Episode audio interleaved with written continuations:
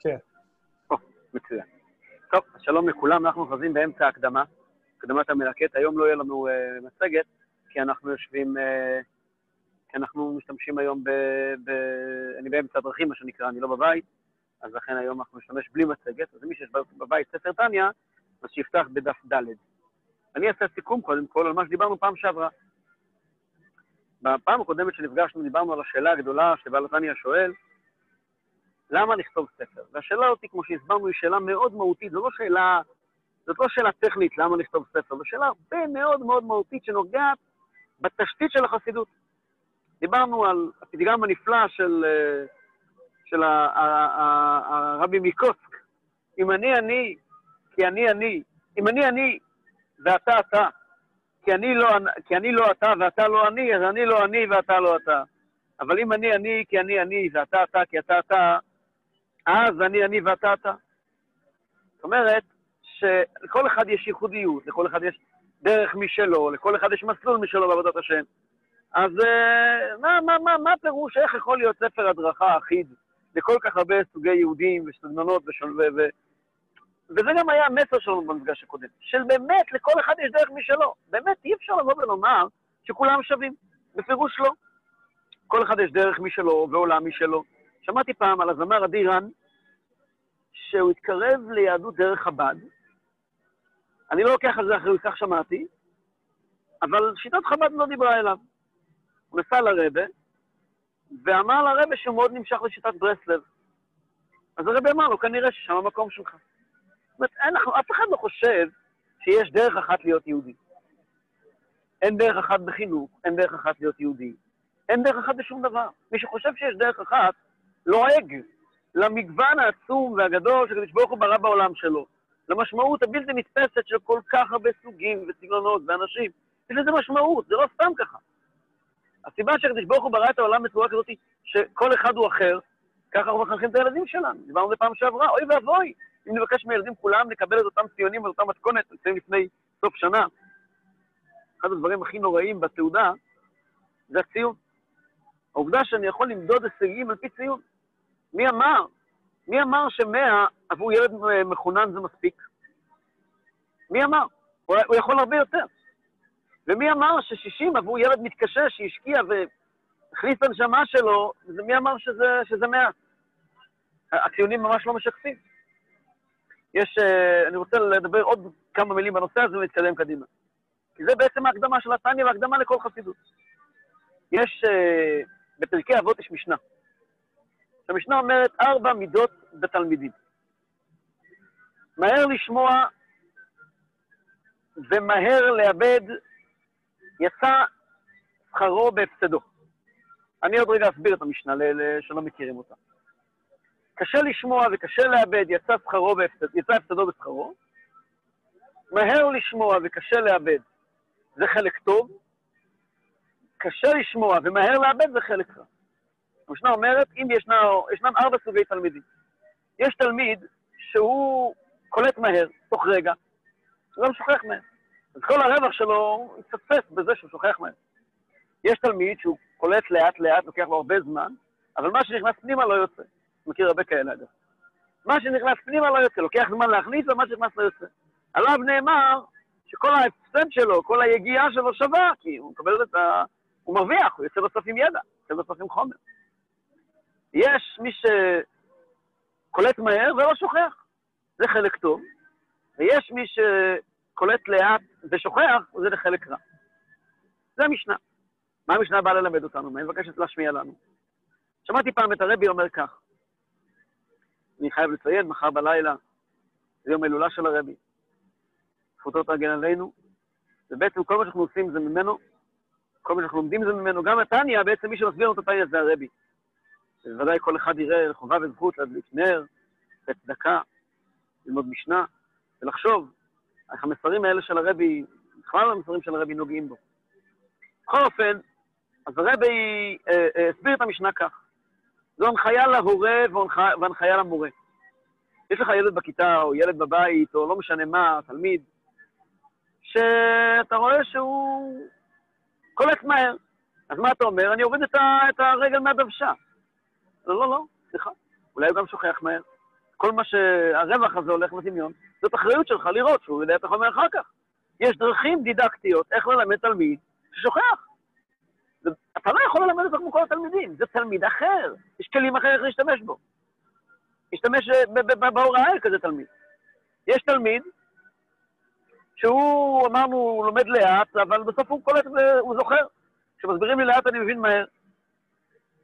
עבוריו נאמר, עליו נאמר להורה ולמורה ולמדריך, ולא בעצמו. כדאי לך להשקיע, זה לא לשווא.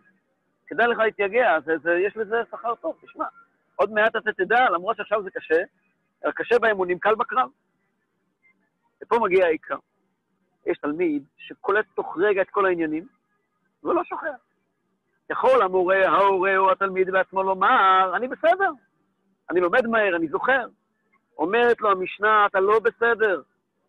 לא כתוב זה תלמיד טוב, כתוב זה חלק טוב. אתה קיבלת מהקדוש ברוך הוא חלקת אלוקים, שאתה צריך לפתח אותה. אתה צריך לעבד אותה, אתה צריך לזרוע אותה. אם אתה תוציא הישגים פשוטים, אתה פשוט פושע. קיבלת מתנה, איך אתה לא עושה ממנה הכי טוב שיכול להיות? קיבלת חלק טוב, זאת שליחות. זאת הצבת מראה מולך שאומרת לך, אדוני, אני לא אמרתי שאתה טוב, אני אמרתי שיש לך חלק טוב. אם הקדוש ברוך הוא נותן לך כישרון, זאת אומרת, אתה צריך להשתמש בו ולפתח אותו, ולנצל אותו עד הסוף כמה שאפשר. וגם להפך. כשמגיע בן אדם ואומר, תשמע, אני מרגיש, מה שאני לומד אני שוכח. אומרים לו, לא כתוב שאתה תלמיד רע. קיבלת חלק רע. מה זה חלק רע? החלקה שלך, חלקת אדמה שאתה אמור, אמור לפתח, היא חלקה יותר קשה. ולפום צער אגרא ולפי הקושי השכר. זאת השליחות שלך בעולם, להתמודד עם הבעיה הזו. אל תאמר, אל תסתכל על רף עליון, תסתכל על כל החברים שלך מסביב ותגיד, הם הרף, הם ההתנהגות, כמו שהם, ככה אני צריך להיות. למה? אתה כמוהם, אתה לא כמוהם. אתה קיבלת את חלקת האלוקים שלך, שהיא, כמו שאמרנו, כמו שידוע על הירקון. הירקון ידוע, הוא הנהר הכי טוב בעולם. אתם יודעים את זה, כן? אין בכל העולם נהר יותר טוב מנהר הירקון. ולמה? יש שלוש סיבות. למה נהר הירקון הוא הנהר הכי, הכי חשוב בכל העולם? הכי טוב, הכי יפה. סיבה ראשונה, כי הוא כאן. סיבה שנייה, כי הוא שלנו. וסיבה שלישית, כי זה מה יש.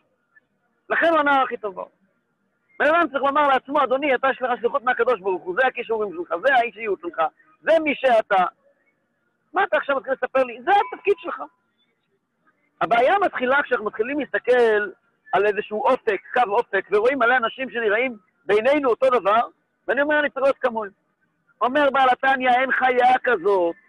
בהלכה אנחנו לא נוהגים את אותן הלכות. בכל, אנחנו שונים. הקדוש ברוך הוא ברא עולם יפה, עולם מגוון. מה רבו מעשיך השם. כולם בחוכמה עשית, אבל מה רבו? הם הברואים של הקדוש ברוך הם כל כך שונים אחד מהשני. בני האדם, בפרט בני אברהם, יצחק ויעקב, אנחנו עם ישראל, ודאי שאנחנו שונים אחד מהשני.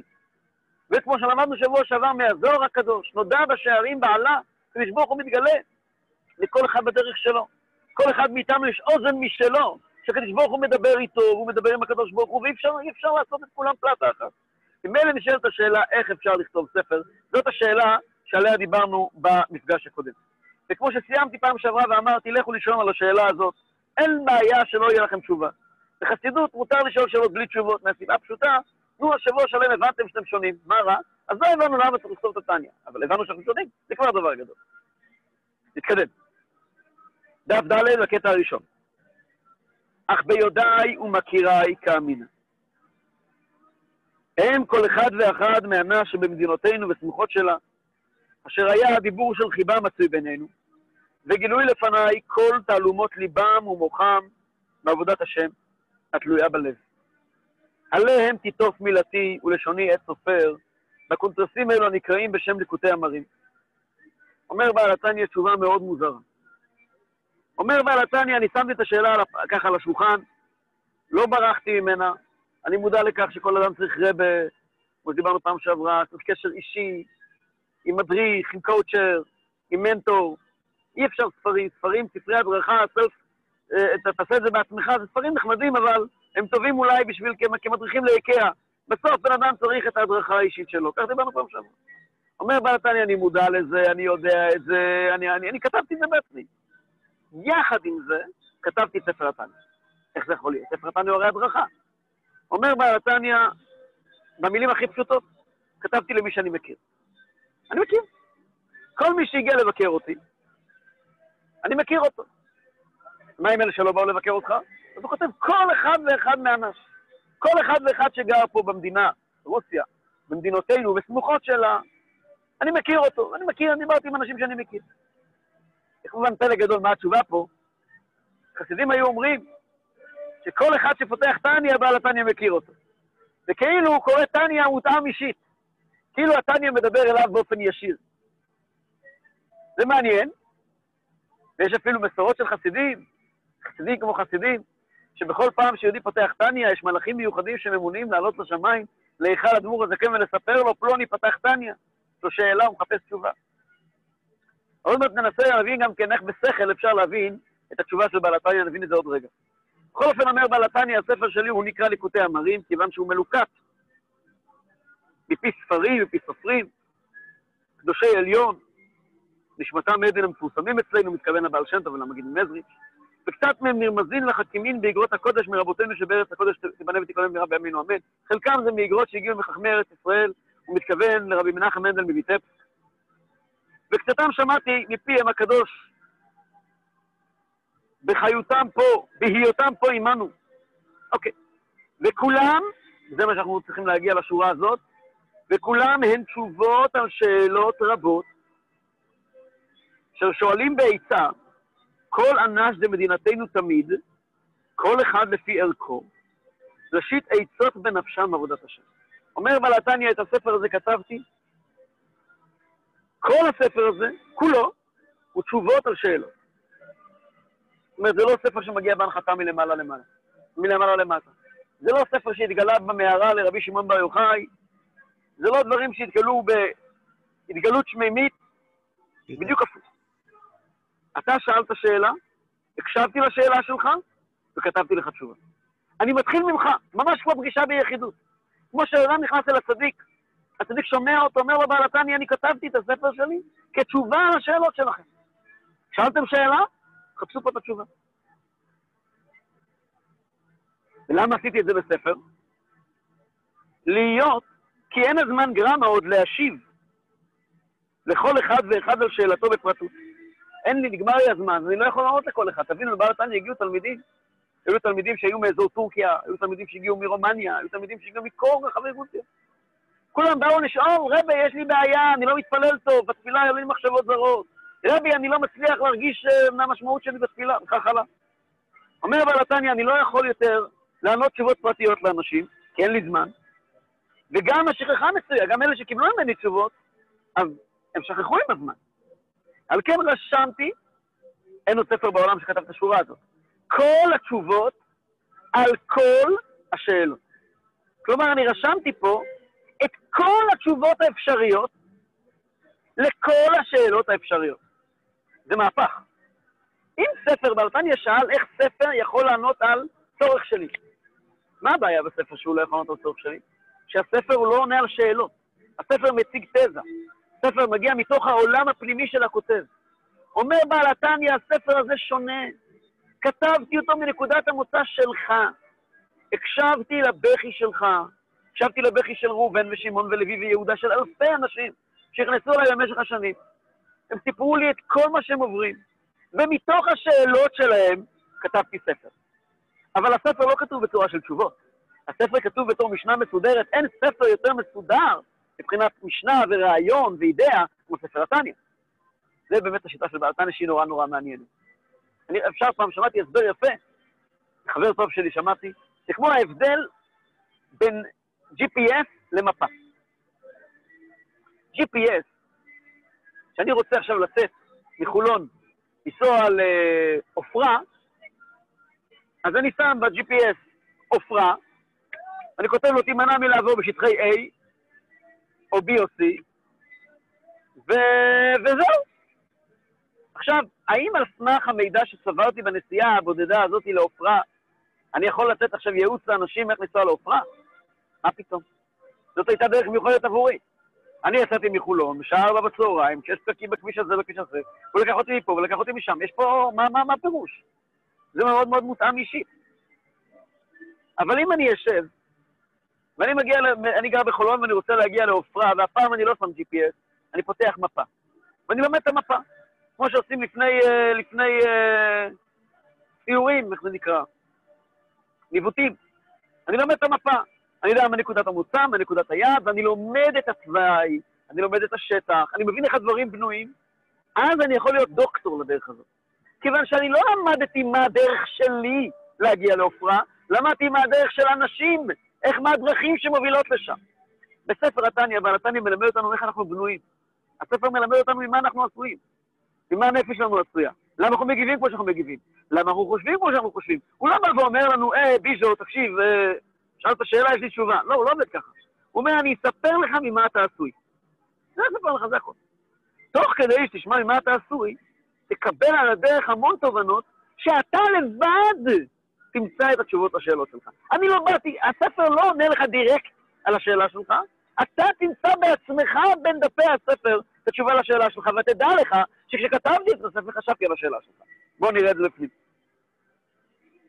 על כן רשמתי כל התשובות לכל השאלות, על כל השאלות, למשמרת לאות, להיות לכל אחד ואחד לזיכרון בין עיניו, ולכן חסידים למדו טניה בעל פה, טניה אסור כל הזמן צריכים לחזור ולחזור.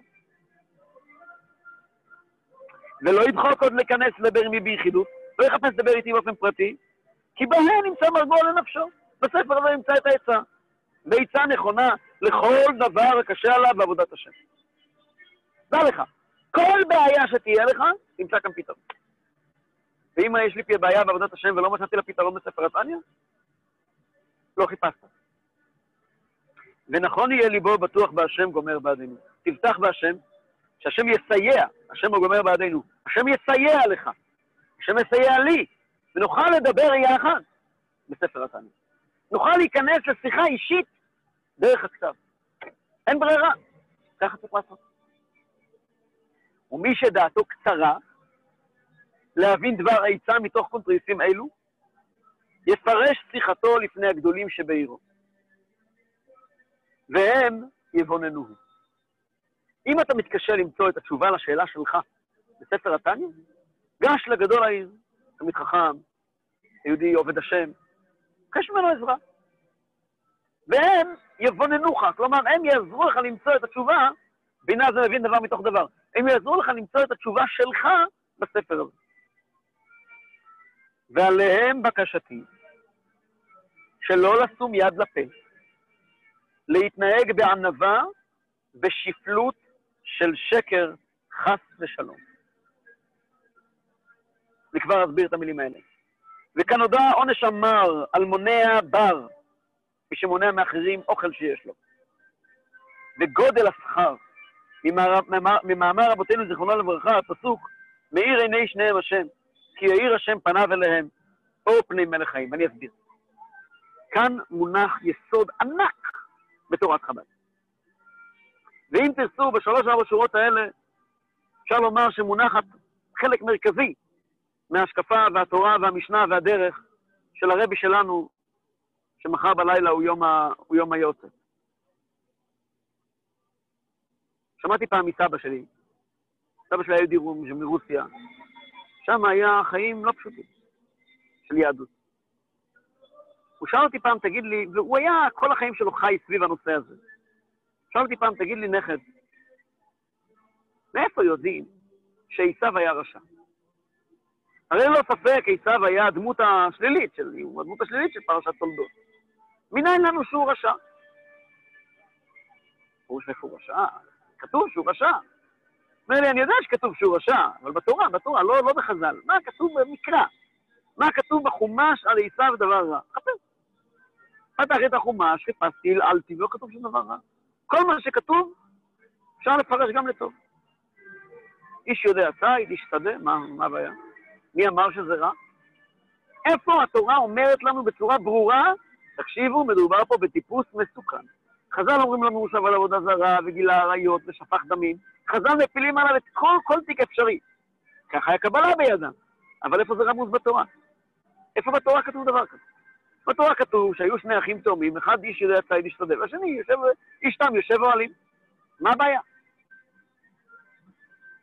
הסבא שלומד תחפש, יש מקום אחד שהתורה נותנת ביקורת מפורשת. מישהו רוצה לכתוב אולי באמצעות מערכת הצ'אט מהי הביקורת שכתובה מפורש בתורה על מישהו רוצה לכתוב בצ'אט? אני ממתין.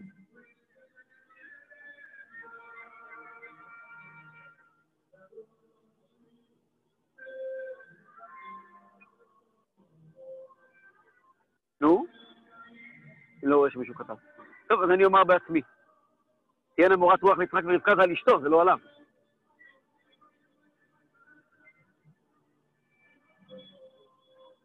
טוב, כתוב בתורה בפירוש, ויבז עשיו את הבכורה. כתוב, הדבר היחידי שכתוב על עשיו כביקורת, זה ויבז עשיו את הבכורה.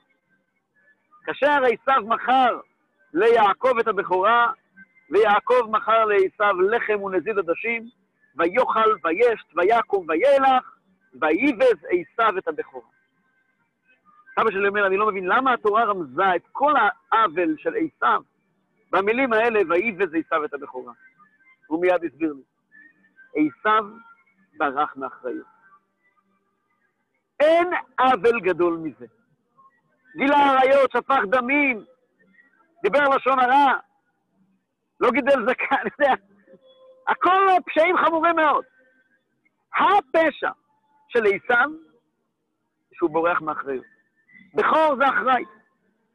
מי שמגיע ואומר, קח ממני את האחריות, תתמודד איתה אתה, זה הדבר הכי חמור שיכול להיות. כשנמצאים בסיטואציה, הכי קל, בכל מיני סיטואציות, שהכי קל בעולם לחפש מישהו אחר. והפוך, אני ענב, אני ענב, אני לא רץ uh, בראש להיות מי שינהיג ומי שיוביל ומי שיעשה. יש פה מישהו אחר שיעשה הוא. זאת לא ענבה. אם יש משהו שאתה יכול לעשות, ואתה לא עושה אותו, זה חמור מאוד.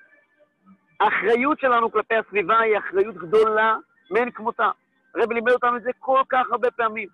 אתה נמצא במקום ואתה שם לב שמסביבך יהודי חסר לו משהו בגשמיות.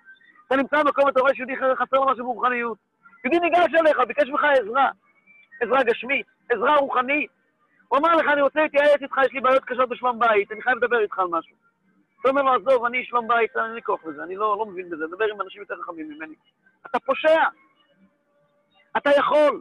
הוא רוצה, אתה לא חייב להגיד לו עצה, לאו דווקא שיש לך מה להגיד לו. אבל תקשיב לו, תקשיב לו. אתה יכול לתת לו את, היכול, את, את, את האוזן הקשבת. אתה לא חייב לתת לו עצות אם אתה לא יודע מה לתת. אבל להקשיב אתה יכול? תקשיב. יש יהודי שצריך את ה... לשמוע ממך מה... יש לך אפשרות לפעול משהו מסוים. זאת האחריות שלך. אם אתה יכול, אתה חייב. אם אנחנו רוצים לסכם אולי אפילו כל מה שהרבי לימד אותנו כל השנים, כל מה שהרבי לימד, זה בלי סוף דברים. אבל המסר בסופו של דבר המחודד הוא, קח אחריות. אל תברח מאחריות. הרבי מבקר מתחנן פה, וזו הקדמה לטניה גם כן, חלק מההקדמה, הקדמה לחסידות. אל תתייחס לעצמך, ועד זה גם מתאים מאוד עם מה שדיברנו בהתחלה. אל תתייחס לעצמך כאל עוד אחד בעולם של הקדוש יש לך תפקיד, יש לך משימה, ויש לך חובה ערכי, אה, ערכית, חובה מוסרית, להיות שם בשביל אנשים אחרים, ולמלא את השליחות שלך בעולם. לכן אומר בעתניה, אל תהיה שפלות של שקר. אצל חסידים הייתה קללה, רוצים לקלל קללה נמרצת, הייתה קללה ביידיש, אומרים, אתה שין. שין. מה זה שין? לא יודע, ככה היו אומרים, אתה שין, זה כנראה ראשי תיבות שזה קללה. והחסידים שרצו להגיד את הקללה הזאת עם כל הדקדוקים, כמו סבתות uh, יודעות ככה, עם כל, כל קללה ככה, עם כל הדקדוקים. אז אומרים שין מדרי קפלח. שין עם שלושה ראשים. אתם יודעים הרי בתפילין, מי שפעם שם לב, יש משני צדדים יש שין. צד אחד יש שין עם שלוש ראשים, שלושה ראשים, צד שני יש שין עם ארבעה ראשים. אז רוצים להגיד למישהו שאתה שין, אתה לא סתם שין, אתה שין עם שלושה ראשים. פעם שמעתי את הרבה בעצמו, הוא משתמש בהתוודות ואומר שמי שלא מתמסר לעניין מסוים, הוא פשוט שין. ככה הוא פשוט שין. ושין לא סתם שין, הוא שין עם שלושה ראשים. אבל רבי גם הסביר מה פירוש הקללה הזאת. השין עם שלושה ראשים, ראשי תיבות. שין, שין, שין, כן, שלוש פעמים שין. שפלות של שקר. אין דבר יותר גרוע משפלות של שקר. אין דבר יותר גרוע מקטונתי. לא, זה לא אני, תלכו אנשים אחרים, אני פה רק אורח, אני לא מבין. אתה יכול, תראו לעצמכם, עומד רופא, יש כאן רופא בקהל? לא, קטונתי, אני, מה אני? מנתח ראש בבילינסון, אפשר לחשוב. אה, קטונתי. הקטונתי הזה זה נקרא שופך דמים. זה אומר בעל התניא, אנחנו גם יודעים איזה עונש יש בחז"ל על מי שמונע בר, מי שמונע מאחרים לאכול. עכשיו, אנחנו יודעים בחסידות לא משתמשים הרבה בביטויים של עונש. אם משתמשים בזה, כנראה שבאמת הגזימו. כי עונש הוא לא רק עניין של אה, להיפרע ממנו, לא רק עניין של גמול, זה גם עניין של פשע. עד כמה הדבר הזה חמור. אדם חייב להיות שם בשביל מישהו אחר, בגשמיות וברוחנית. מסיים בעל התניא בברכה ואומר, ומחיי חיים יזכנו ויחיינו, לימים אשר לא ילמדו עוד איש את רעהו וגומר, כי כולם ידעו אותי וגומר. כי מלאה הארץ דעה את השם וגומר, אמן כן ירצון. אומר בעל התניא, בעולם אוטופי, בעולם מתוקן, בעולם שעוד יקום ויבוא, בקרוב, יהיה עולם שבו לאנשים לא יהיה שלא בעבודת השם. כי לאנשים ההיכרות שלהם עם האלוקות תהיה כל כך קרובה וכל כך אישית, שלא יהיה להם שום שאלה ושום קושי. ובעזרת השם נזכה לאותם ימים. עכשיו, הקטע האחרון של ההקדמה הוא עניין לכאורה טכני. אני אקרא אותו ונסיים את ההקדמה. והנה, אחר שנתפשטו הקונטרסים הנ"ל בקרב כל אנ"ש, הנ"ל, בהעתקות רבות מידי סופרים שונים ומשונים, הנה על ידי ריבוי העתקות שונות, רבו כמו רבו הטעויות סופרים במאוד מאוד. אומר בעל התניא, אני כתבתי את הספר הזה כחוברות, כקונטרסים. והם הלכו מאיש לאיש ופשטו אגב במהירות אדירה. וככל שהלכו והעתיקו אותם, נכנסו טעויות. וטעויות בתניא, אנחנו יודעים, זה לא דבר פשוט. כל אות בתניא מדויקת, כל מילה בתניא מדויקת. כל...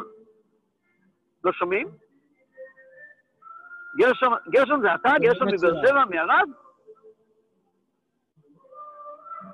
אז אה, כל אות בתניא מדויקת. ואם יש טעות, זה חמור מאוד, ידוע שבעל התניא היה מתענה תעניות שלמים על להוסיף אות או להוריד אות. ולכן היה חשוב מאוד להדפיס את זה. חוץ מזה הוא אומר, לא רק סופרים שונים, אלא גם משונים. כידוע לבעל התניא היה אויבים, אויבי השם, ששתלו בתוך התניא בכתבי יד קטעי, קטעי כפירה, כדי לגרום לאנשים להוציא חרמות על בעל התניא. טוב, זה פחות נעים. בכל אופן, אומר בעל התניא, אה, יש כמה אנשים שהתנדבו להדפיס את התניא. ואני מודה להם, אבל הוא ככה מסיים ואומר, אני אקרא את המילים רק, וזאת נדבה רותה רוחם של אנשים בפרטים הנקובים הנ"ל מעבר לדפוס, מעבר לדף, לטרוח בגופם ומאודם להביא את קונטרסים הנ"ל לבית הדפוס, מנוקים מכל סיג וטעות סופר ומוגהים היטב. ואמינא לפעלתה וישרכל, אני אומר להם כל הכבוד לכם, יישר כוח. ואז הוא מסיים ואומר, כפי שהמנהג בכל ההדפסות באותם ימים, הם טרחו כל כך קשה להדפיס את זה, אם מישהו אחר ידפיס את זה, הם יפסידו את הכסף שהם השקיעו. אז לכן אני מטיל קללה, או קללה, חרם, על מי שידפיס את הספר הזה במשך חמש שנים מאז זכויות יוצרים, מאז שהם סיימו להדפיס, כדי שיוכלו להכניס את הכסף שלהם בחזרה מהדפוס. כן, ואמרו בו קללה בו נידוי, חס ושלום, על כן כיהודה ועוד לקרא קאתינא למשדי גודא רבא על כל המדפיסים, שלא להדפיס קונטרסים הנ"ל, לא על ידי עצמם ולא על ידי גירא דילהון, בלתי רשות הנקובים הנ"ל במשך חמש שנים מיום קלות הדפוס. ולשומעים יונם, ותבוא עליהם ברכת טוב, תבוא ברכת טוב, כל דברי המלקט ליקוטי המרים הנ"ל. דרך אגב, מאז שהתניא נתפס אז ועד עצם היום הזה, לא עברו חמש שנים שהתניא לא נתפס מחדש. למעלה מ-250 שנה שכל הזמן התניא נתפס תחת אותה הוצאת ספרים באופן כללי של, של אדמו"רי חב"ד. טוב, אני, היות שאני היום בשמחה אה, משפחתית כחבר טוב, אז אני אעצור כאן, אעצור כאן, והמסר שלמדנו היום, ועם זה אנחנו יוצאים היום אה, בשיעור היותר קצר, סיימנו את ההקדמה, והמסר הוא לקחת אחריות. לקחת אחריות. אני אספר סיפור לסיום על הרבה, הרבה שלנו. העניין של לקחת אחריות. יש הרבה מאוד סיפורים, יש בלי סוף סיפורים על העניין של לקחת אחריות. אני אספר סיפור דווקא על לא יהודייה. הייתה אישה אפרו-אמריקנית, קוראים לזה היום, בשביל, ה, בשביל ה politically correct, שגרה בקראון הייטס, ברחוב של הרבי. קראו לה, שמע, נשכח ממני ברגע זה, אני אזכר עוד רגע. ובשנות ה-60, אז uh, היא הלכה ולחמה עבור זכויות אדם, והזכויות כמובן של הקהילה האפרו-אמריקנית, והיא רצה לפרלמנט והיא נבחרה בתור סנטורית. והיא הייתה הסנטורית השחורה הראשונה, והיא גם הייתה אישה, שבאותם ימים, בשנות ה-60, זה לא היה פשוט. לא שחורה ולא, ולא אישה בכלל, בסנאט. וברגע שהיא נבחרה להיות אה, נציגת ה... שירלי צ'יזהום, שמה. ששירלי צ'יזהום נבחרה להיות אותה, אותה מייצגת של הקהילה האפרו-אמריקנית, אז כל מיני סנטורים, אה, ימנים, אה, רדיקליים, אה, מארצות הדרום, איפה שכל ה... מטקסס וכל האזורים האלה, החליטו שנשים לה רגל וקלה מקלות בגלגלים ושתיפול, אין... במקום לתת לה אפשרות להיכנס לוועדת הרווחה או לכל מיני דברים כאלה, דחפו אותה בוועדת החקלאות. בניו יורק טיימס, הבדיחה על זה למחרת, איפה גדלים עצים בברוקלין? היא מברוקלין, איפה עצים יש בברוקלין? כולם. טוב, היא מאוד מאוד מאוד נפגעה. הרגישה שכל המאמץ שלה וכל הפעולה שלה עבור הקהילה שלה, הכל עריק. ואז היא מקבלת טלפון הביתה, ועל הקו המזכיר של הרבי, והוא אומר, you know, רבי for sure, I know him, שכנים. אז uh, he want to meet you, הוא רוצה לפגוש אותך, הוא רוצה להכיר אותך. מתי? מחר בלילה, קבע תאריך, מחר, מחרתיים. והיא הלכה לרבה. והיא נכנסה לרבה לחדר, והרבה דיבר איתה. ואז הרבה אמר לה, אם ההשגחה העליונה שמה אותך בוועדת החקלאות, חייב להיות שזה מקדם אותך עבור השליחות שלך. השליחות שלך, את יודעת מהי. את צריכה לדאוג לקהילות העניות של ארה"ב. לאנשים הפחות uh, שהם בשולי החברה, שקוראים בארץ השקופים. איך ועדת החקלאות קשורה לזה? אני לא יודע. אבל אני יודע שהיא בוודאות קשורה לזה. תשברי את הראש ותמצאי איך ועדת החקלאות מקדמת אותך לסייע לאותם אנשים. היא יצאה, ישבה, חשבה וחשבה, והיא עלתה על דבר מדהים, היא מגלה שבארצות הברית, אגב, גם בארץ, משמידים כמויות אדירות של ירקות, של תנובה. ולמה משמידים אותם? כדי לשמור על מחירי שוק שפויים. היא הלכה ובנתה תוכנית ממשלתית שרוכשת חלק מהדברים האלה, והקימה שני קרנות ענק, ענקיות, שעד היום מיליונים, מיליונים, אולי מיליארדים במשך השנים, של עניים, מיליונים מיליונים של עניי ארצות הברית, חיים מזה. שתי תוכניות ענק, אחת נקראת WIC, זו תוכנית לנשים הרות ונשים אה, עם תינוקות, מניקות, שמקבלות מהמדינה אוכל, ותוכנית שנייה שנקראת food stamp, שזה מין בולי מזון לאנשים שאין להם, והכל כי הרבי אמר לאותה אישה שאפילו לא יהודייה, הרבי אמר לה, תקשיבי, כל נברא בצלם יש תפקיד מהקדוש ברוך הוא. אל תברחי מהתפקיד שלך, תעמדי מולו ותחפשי איך את מבצעת אותו. קדוש ברוך הוא יעזור לכולנו. פחות מ-24 שעות לפני היורצייט, לפני יום ההילולה, שנזכה באמת לעשות את הרצון של הרבי, זאת אומרת, להיות תלמידים אמיתיים שלו, שכל אחד ימצא את התפקיד שלו ויתמסר אליו, וזה העושר והמשמעות האמיתית של החיים, שאתה עושה את מה שאתה צריך לעשות, למלא את השליחות של הקדוש ברוך הוא, בשבילה הוריד את הנשמה שלך למטה. עוד הרבה לפני כן, כמו שבעלתניה קראנו מקודם, מאחל, נזכה לכך לאותו יום שבו לא ילמדו, לא ילמדו עוד איש את רעהו, כי כולם ידעו אותי למגדולם ועד קטנה. להתראות.